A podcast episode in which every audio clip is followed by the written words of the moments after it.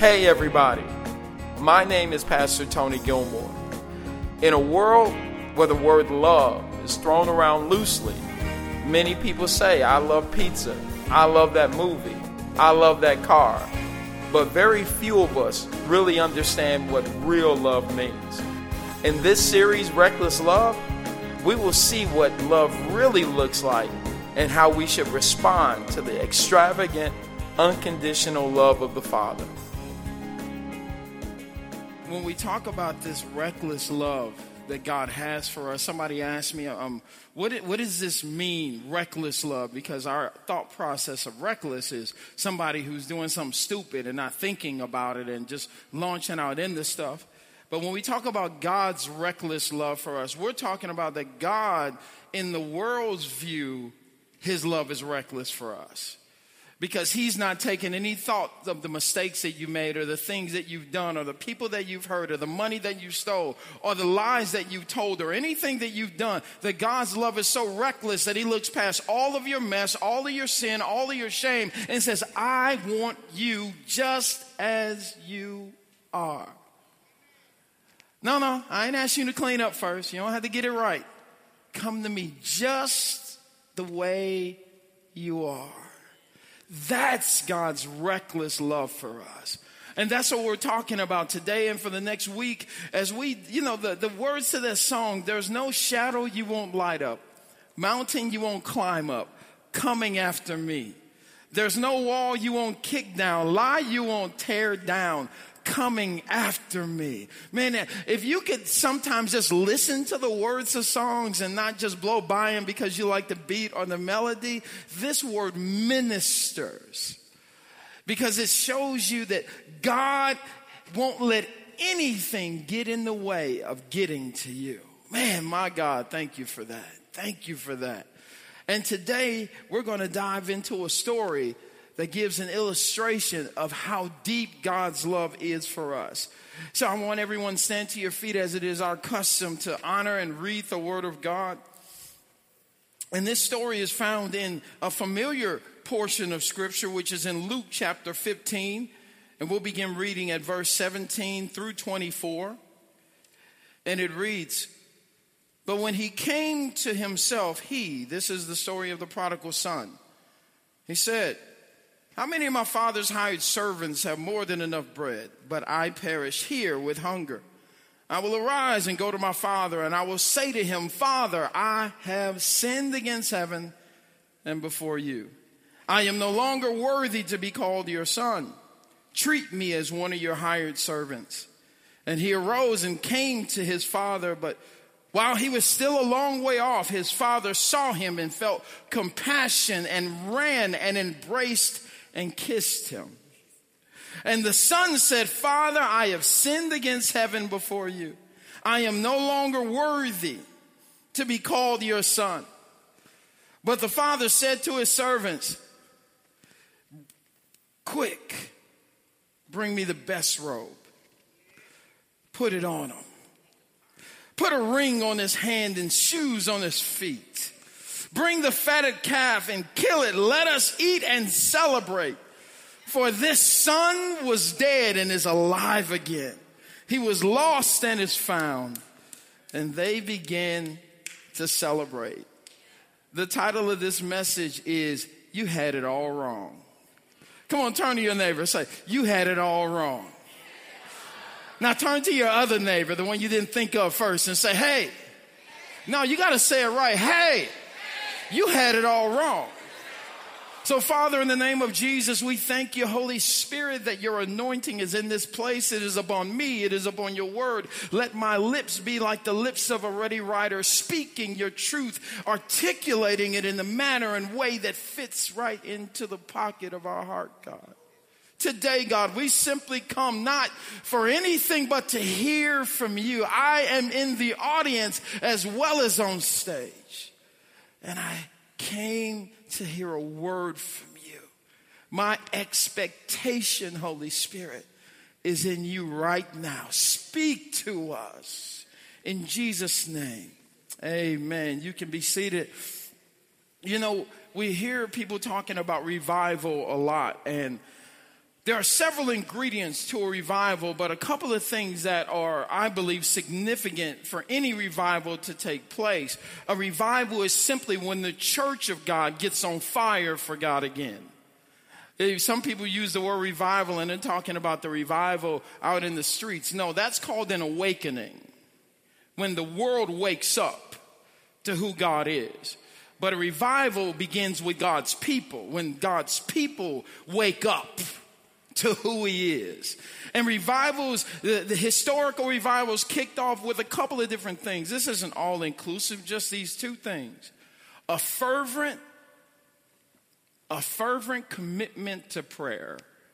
That prayer seeded every revival. And then a revelation of who God is. In all of those, you, you find those that, that fabric in revivals that people prayed and then God gave a revelation of who he was, an understanding of the power of the cross, and a depth of his grace for us. You know, I, I remember years ago, I worked for a, a company, uh, and there was this guy, Jerry, and maybe you've heard me tell the story before, but, you know, Jerry and I didn't get along. And one day we're in the office, and while we're there, you know, we just got mad, and this was probably one of the most unprofessional moments of my entire working life. But we're in the office, and, and we get mad, and we both jump up in the office. He was at the cubicle up there, I was in the cubicle back here, and I'm like, let's go. Come on, Cletus. And literally, in that office, we were about to fight. Our manager pulls us off to the side like two school kids. Now we're in our late 20s at this time. Puts us in a room and says, until you figure this out, you both stay in this room. We stood in that room and not really talking, but knew that we couldn't leave until we figured it out. And so while we're in the room, Jerry just starts talking, and then I start talking, and we find something out that I didn't like him because of something somebody told me about him. And he didn't like me because of something somebody told him about me. So both of us had wrong information about each other, which caused us not to like each other. It was if somebody gave him the wrong version of me and gave me the wrong version of him. And because of the versions that we were given, we didn't like each other. See, can I tell you right now, somebody is giving you the wrong version of God. And you think that God is thinking one thing when God is thinking another thing. You've been led to believe, maybe by good meaning pastors who don't understand the Word of God the way that they should, that God operates in this way when God actually operates in a different way. And maybe you've been running from God all these years because of something somebody told you that wasn't even right. Man, we've all been given wrong versions of stuff, haven't we? We've been given a wrong version of marriage. You get married and people are like, oh, it's going to be floating on clouds and going to be beautiful. They don't tell you that it's work, baby. They don't tell you that. Some of us have been given the wrong version of college. We went to college and we thought, oh man, there's going to be parties and there's going to be this and this. Oh, they expect me to do homework and go to class on time? We've all been given wrong versions of stuff. And here's the challenge when you have the wrong version of something, you never get the real benefit of what it is. And when we look at this, we, we look at people have told us that, that God, you know what? God is punishing you. God is getting you back for everything you've ever done. That that AIDS or that baby before its time or the fact that you are unemployed, it is God punishing you for all the wrongs that you've done. And when you get your wrongs right, God will stop punishing you. How many of us ever really thought to ask God what he says about himself? I love this portion of scripture. God uses Moses to tell people who he is. Psalms 103, 8 through 13. The Lord is merciful and gracious, slow to anger, abounding in steadfast love. He will not always chide, nor will he keep his anger forever.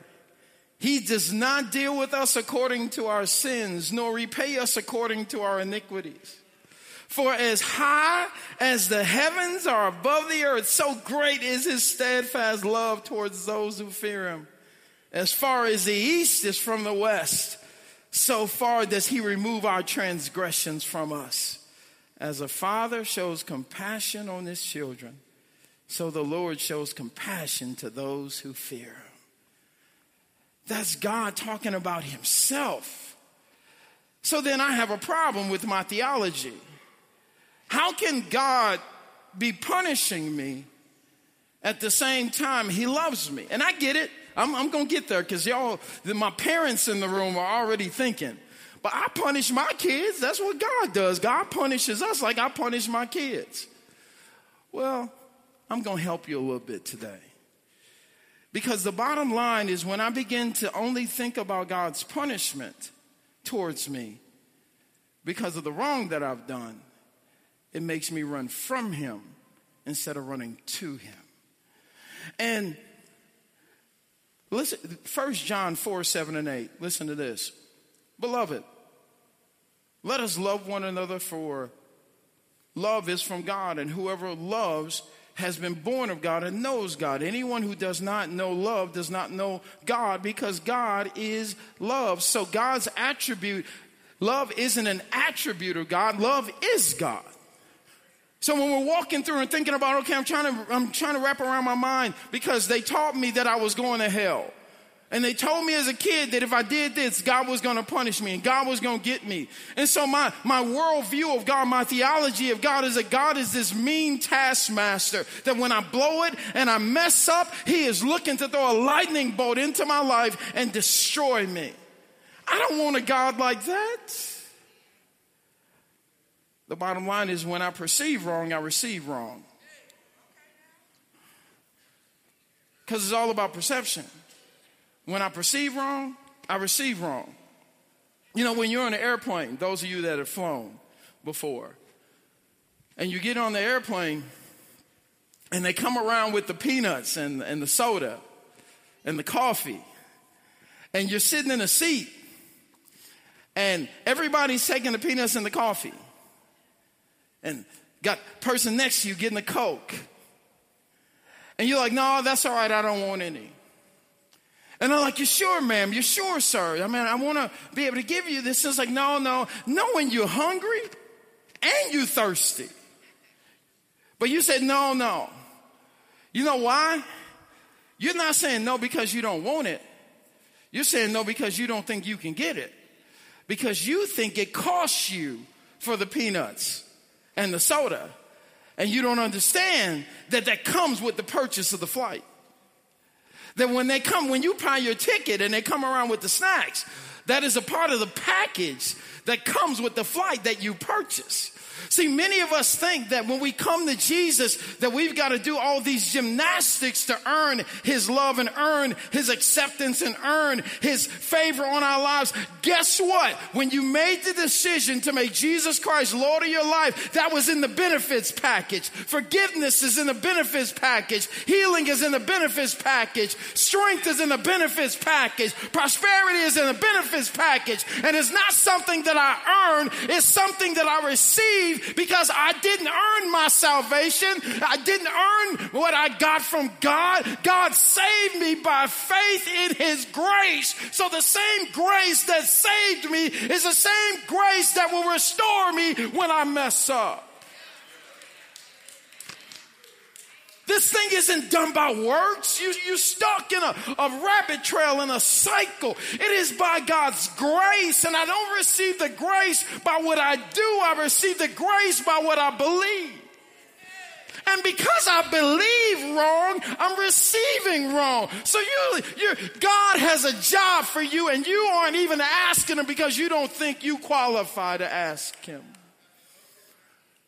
God has all of this in store for you. You're like, okay, God will give it to me when I get my life together. Nah. You already got it. It's already yours. Here's the challenge when you live in sin, you don't have the faith to receive. It's not God holding it back. You don't see, it takes faith to receive salvation. It takes faith to receive the blessings and benefits of God.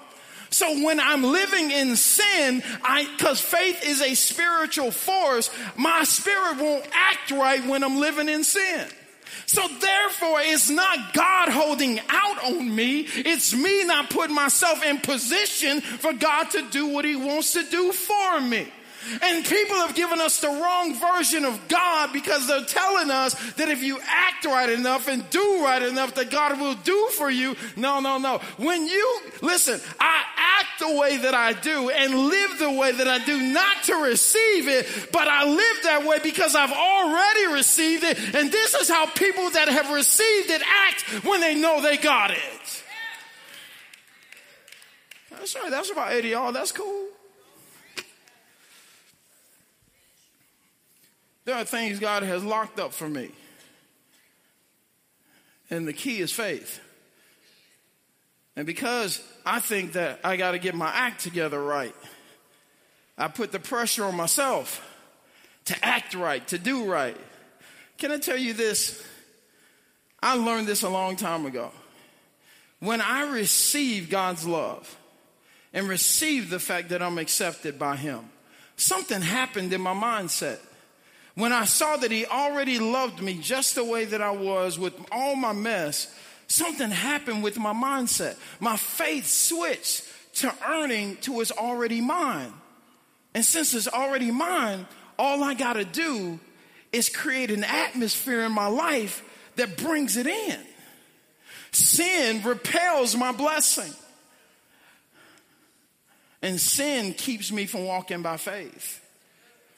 And I begin to think, oh, God, it's God won't give it to me. No, no, no, no, no. You don't have the faith to receive because you've been feeding your flesh and not your faith.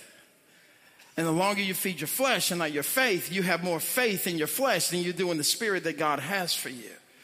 And you can't receive it that way. And I love Jesus. Jesus is cool. Jesus was gangster. Everybody thinks Jesus was just this sweet, lowly, quiet. Jesus was gangster. Jesus walked up in the place and said, Oh, I, I heard you, you, you thought this, but I'm telling you that. You, I know you understood this about God, but, but I came in to break up your little theological party and tell you this is really who it is. You, you, you, you say, hey, don't commit adultery. He says, yeah, that, yeah, that's cool, but I, I'm going to break this down a little deeper. Any man that looks after a woman lustfully has already committed adultery. So while you focus on the outward stuff, I'm focused on the inward stuff. And while you focus on what it looks like, I'm focused on what it is like. And he comes into an environment and he says, guess what? You thought God was this way, but I'm going to tell you he's really that way. And he tells these three incredible stories the lost sheep, the lost coin, the lost son. And he talks about how the, the, the shepherd will leave the 99 sheep and run after the one lost. I told you last week, or two weeks ago, Jesus is a friend of sinners. He left the saints to go after the one. The lost, the, the coins are all together, but there's one coin missing, and he, he the, the, the, they leave the coins to go after the coin because Jesus, when he gets us in, loves us and knows that we're taken care of in the kingdom. And he's looking and he's focused on us, but really his attention is on the one that he doesn't have yet. The one that's walked away, the one that quit right in the middle. And he tells this story of this, this son. This is what they, they call, I had it right here in my head and it left me, a parable. A parable is a story that gives you a picture of a spiritual or moral lesson. So this isn't an actual story, but Jesus is telling a parable or giving us an illustration of the father and what he's like. And his rambunctious young son walks into his daddy and says, Daddy, I know that custom says my brother's supposed to get his first. I understand that I'm supposed to wait till you off and gone, but I want my money and I want it now. J.G. Wentworth, I want, I want it and I want it now.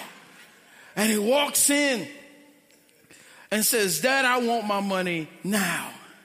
And the Bible says that he takes his, the money that his father gave him. Notice the father didn't fight him. Okay. Because the father knew what the boy was about to get into. See, that's why God is so awesome because he chases us, yet waits for us all at the same time. And while we think we're out kicking it and doing our thing and, and about to really live this thing, say, I don't want to go to church no more, I want God no more. God's looking back, oh, like grandma used to say, oh, just live a little. You'll see how much you need me. I don't have to chase you down like that. I'm not sitting there beating you over your head. I don't need to do any of that. Just, just wait.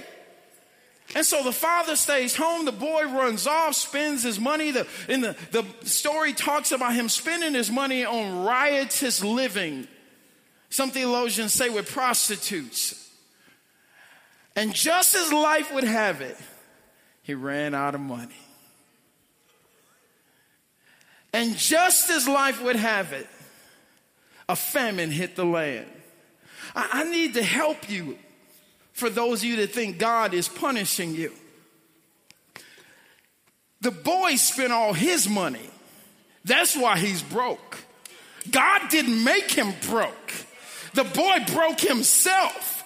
So he's suffering brokenness not because of what God did, but because of choices that he made. Can get a witness? While we're walking around blaming God, God, why didn't you? God, you should have. God's like, listen, I'm letting you do you. You want to do you, do you. And you broke, son, not because I did it, but because of choices that you made. But then, a famine breaks out in the land. Because listen, famines break out in different ways all the time. So here are two natural, one natural occurrence because of the boy's decisions, one natural occurrence because of sin in the world, that famine happens, and now the boy is broke, busted, and disgusted. And he's sitting and he takes a job with pigs. Now understand culture. In the Jewish culture, swine, pigs are detestable. This shows you the depths of which the boy had gone that he's like, dang, even the pig's food look good right now. And I want to I want to drop this on you that the reason why the boy ended up where he was was because he left the covering of his father. Now, listen, all of y'all that are superstitious, just get over it in the name of Jesus.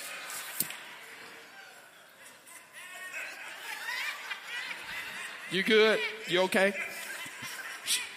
We'll have prayer at the end of service. There you go. See, my first point in this story is that love covers. That when you live the way the Father says live, Walk the way the Father says walk. Don't try and get out in front of him and do your own thing. You live under his covering.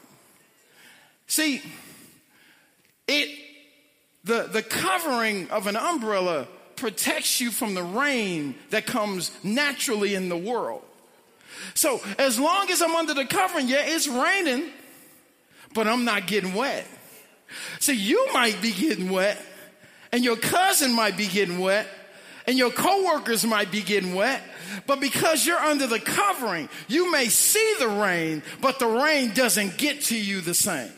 And when we live the way that God calls us to live, we live under the covering of God's protection, God's provision, God's life. What happened was the famine was going to come, but if the boy had stayed at home where he should have, the, the famine would have been in the land, but his daddy had enough resources to take care of him in the middle of the famine.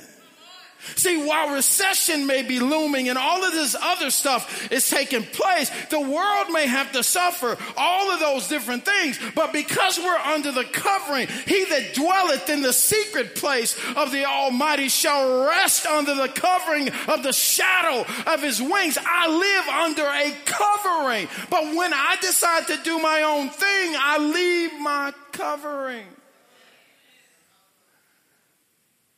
I can't blame God or say that God is punishing me when I made the choice to leave the covering. The covering is still in place. I left the covering.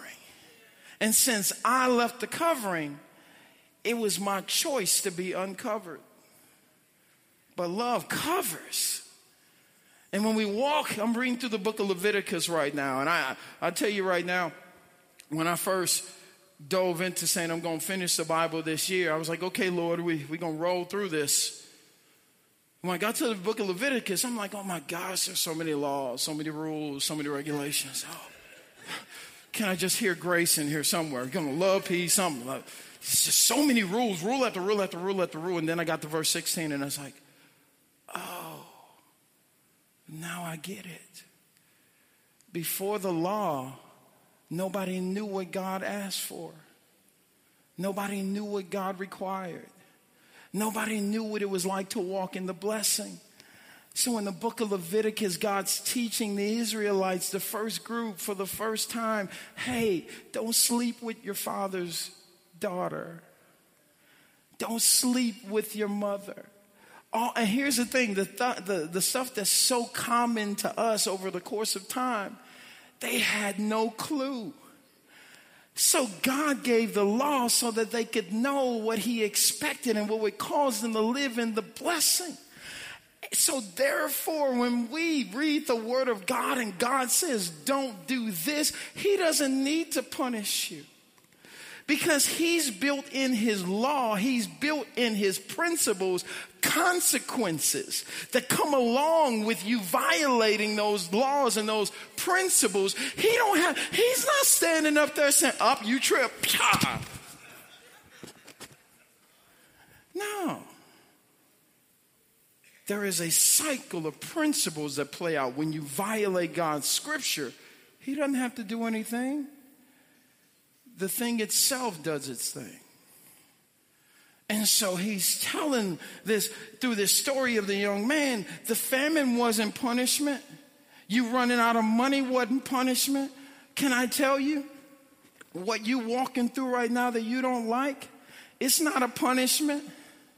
If you could rewind the tape on how you got here, ask yourself what decisions you made that landed you here, you would actually find out that it is the grace of God on your life that it's not worse than it already is. That He does not punish you the way that your sins deserve. That He does not, He takes our sin as far as the east is from the west. That this thing deserved for you to have this or all these consequences, but He, by His love, even though you stepped out of the covering, guess what? God's love is so great that when you step out of the covering, He has a thing called mercy that doesn't give you what you deserve, even though you deserve every ounce of it. Everything that we've done, we deserve the full weight of consequences. But God, even when we stepped out of the covering, had this thing called mercy that says, no, I get they deserve it, but I love them too much.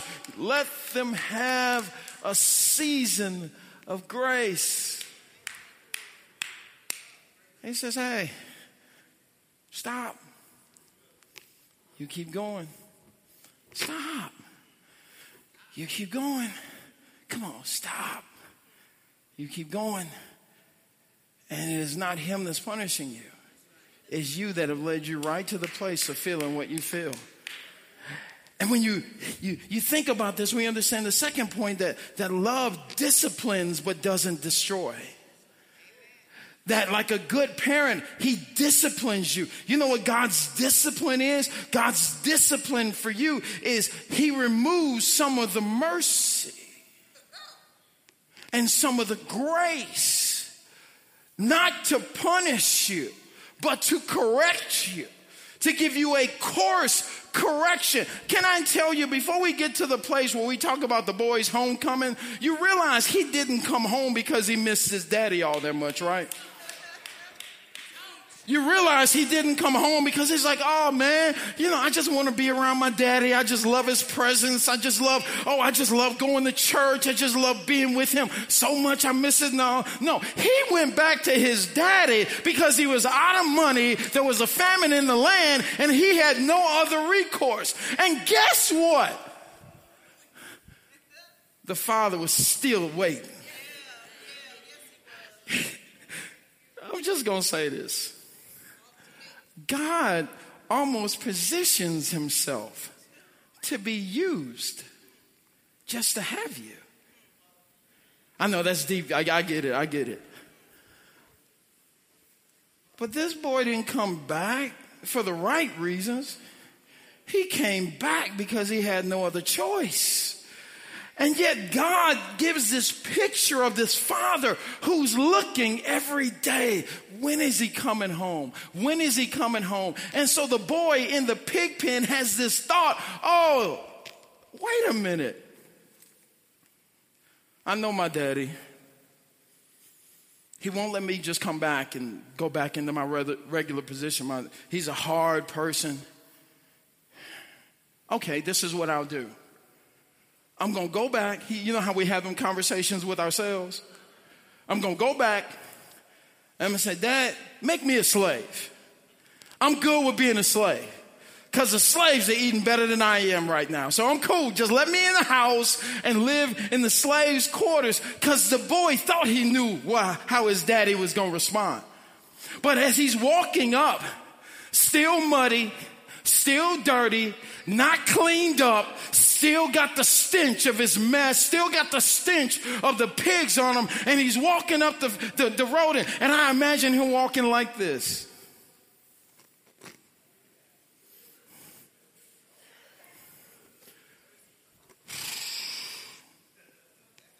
And the father from a distance gets a glimpse. And the Bible says that the father runs to the boy.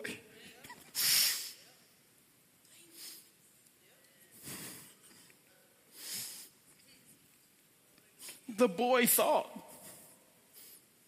that his daddy was so mad at him that even when he was in need, he had to make up a concoction to crawl back home just to be in the daddy's house. But see, he didn't know his daddy as well as he thought he knew him. And when he began to, to make his way down the road, the dad ran to him wrapped his arms around him and kissed him. Can you imagine the boy? Is he about to kill me? what a gun, what a knife, because I. And then the father makes these three powerful statements. He says, Hey, go get the robe. Because the boy's dirty. He's filthy. See, he didn't say, the boy didn't go home and take a shower and get cleaned up. He came to the daddy just as he was. It was the daddy who started cleaning him up after he came just the way that he was. See, God isn't asking you to come and have it all fixed and have it all together and have it all made up before you come. He says, no, no, you come just as you are. I am the cleaner. I am your 409. I am your Mr. Clean. And when you come to me, I'll do the work of fixing you. So, hey, go get the best robe, not that raggedy one in the side that we use for people who aren't worthy of my best. He said, go get the best best robe. But do you understand? He threw his money away. He lied. He hung out with prostitutes. Dad, how are you just going to let him come back like this? Go get the best robe. The robe represents taking off the old garment of sin, putting on the new garment of righteousness. The boy ain't done nothing but turned around and came back home. And the father fully restored him to the place that he was in. And then he, he, he says, okay, now, now go put a ring on him. the ring represents full restoration of dignity, wealth, position, and authority. While he was ready to crawl back, the father's like, no, even when you were wilding out, you were still my baby. Even when you were acting a fool, you were still my child. Even when you disobeyed me and disregarded me, I didn't punish you. You had to go through what you went through, but you are still my son. And when you turn back to me, hey, go get the ring. Your dignity will be restored. Your shame will be removed. And I will put you back in the place that you were in as if you never left. Come on, you need to get this. Because man, if you get this, it changes the game for you and it changes the game for your kids. That I don't care how bad you messed up. God's love is so reckless, so pervasive that he can look right in the middle of your sin. And if he sees that your heart is turned back towards him, he's like, I know you've been on drugs for 20 years, but in one moment, I'm wiping away the sting of all of your drug addiction.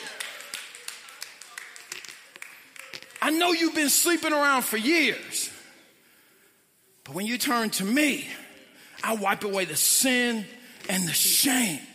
And I won't even treat you the same way. Oh, you might have to go through people treating you funny.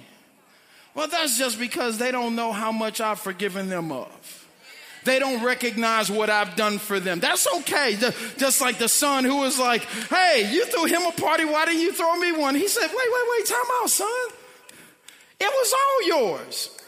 Just come to me. We could have had a party yesterday, the day before. The whole time your brother was gone, we could have been partying. What are you talking about? The father said this son was dead and now is alive again. We should celebrate what God has done. But then he say, best robe, put the ring on him, but go get him some shoes. See, the shoes represent me not being stuck in the past, but having a new set of shoes that help me walk forward into my future. What does that mean? That means failure wasn't final, that my destiny is still intact, that my purpose is still intact, and all it takes is me to understand I was wrong. I saw God wrong. I thought all he wanted to do was punish me. And even when I needed him, I kept running from him. But I learned, like this prodigal son, that actually when I came back, he would restore everything. And I want to read this last scripture to you because this, this is what spoke to me over 18 years ago when I walked away from God and came back and came crawling back thinking, okay, I just want to be saved. I just want to go to heaven one day. I would have been satisfied with just that. But I found this scripture in Joel chapter 2, 25 through 27. I will restore,